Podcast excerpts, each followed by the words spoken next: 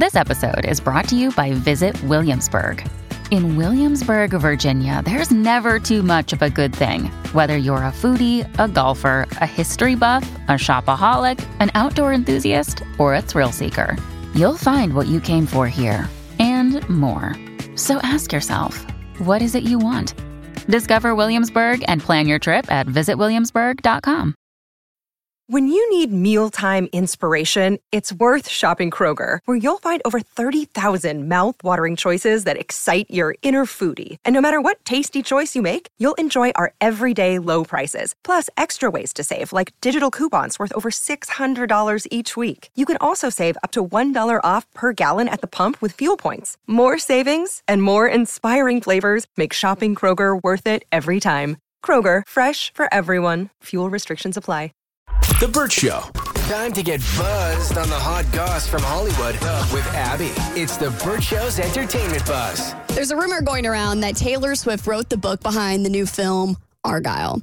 All because the Swifties have spotted a couple of patterns in the film, like there's a Scottish fold cat in it, and Taylor Swift has a Scottish fold cat. The author's name is Ellie Conway, and one time Taylor Swift wore a shirt that said Conway, Conway on it.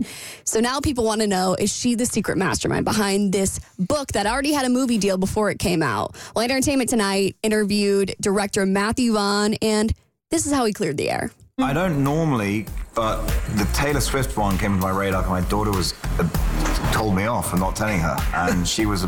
She said, "You're you're not cool, Dad. You got to introduce me." I said, "I do not know Taylor. It is not true."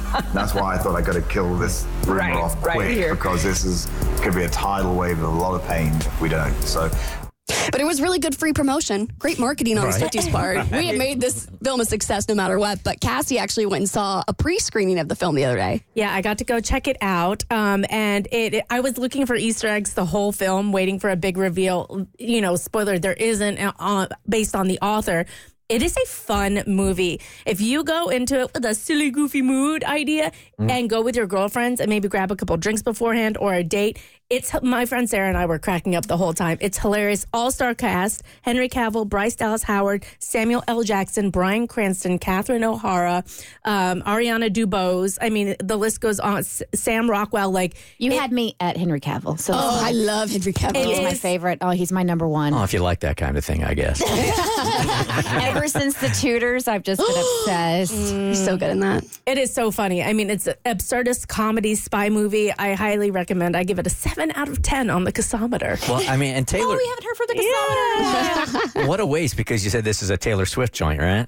It's not a Taylor No. Oh, Swift It's movie. not a Taylor People Swift just movie. think it is because I mean, pe- it, yeah. it, will be number one no matter what. I mean, if they get that word out or not, just on rumor alone, it'll be number one. It's so sketch. So Ellie Conway is the author who is also in the movie, but Bryce Dallas Howard plays her. Nothing is known about this author. There are no pictures. She has no previous works. The movie was in production before the book was released. So that's why everyone's like, it's got to be a Hollywood person. I actually think it's Blake Lively because she was wearing colors while out with Taylor, similar to Argyle. But I even, oh my God, I bought into this conspiracy so hard. I dove into like the uh, production company and when it was founded and things like that. And there is some interesting stuff on the back end. really? okay. Oh, yes. My theory is a little bit more jaded. So I think that Hollywood executives and producers saw how well book to film adaptations are doing, especially with the mm. rise of BookTok. And I think they thought, well, if we can just pretend that this was a book all along, we can act like this was some big bestseller that everyone should get on board with and everyone should read. So really, it was a movie, but they're like, let's make it into a book too, just to make it seem like it's a bigger deal than it is. Honestly, Abby, I think you're probably correct. And the main character, who is the author, was giving big Sarah J. Maas vibes, who wrote our favorite fairy series, ACOTAR. But it, it's good. You, sh- you don't have to be a book girly to see this. It's for everyone except small children. Go see it. All right, people who love the NFL may hate it more because of Taylor Swift, but things aren't in reverse when it comes to the Swifties because new data shows women love the NFL more than ever thanks to Taylor Swift. 64% of millennial and Gen Z women said they had a favorable opinion of the NFL last month, which is an which is at an all-time high. That's But- because they don't know anything about about the NFL. We're just here for the romance and the love story. Uh-huh. But Taylor Swift is one of those polarizing celebrities that you either love or hate. Well, BuzzFeed did a survey about some of the most polarizing celebs and asked their audiences if they think they're a good person. So now I would like to play a game with you called Does the Internet Think This Celeb is a Good Person?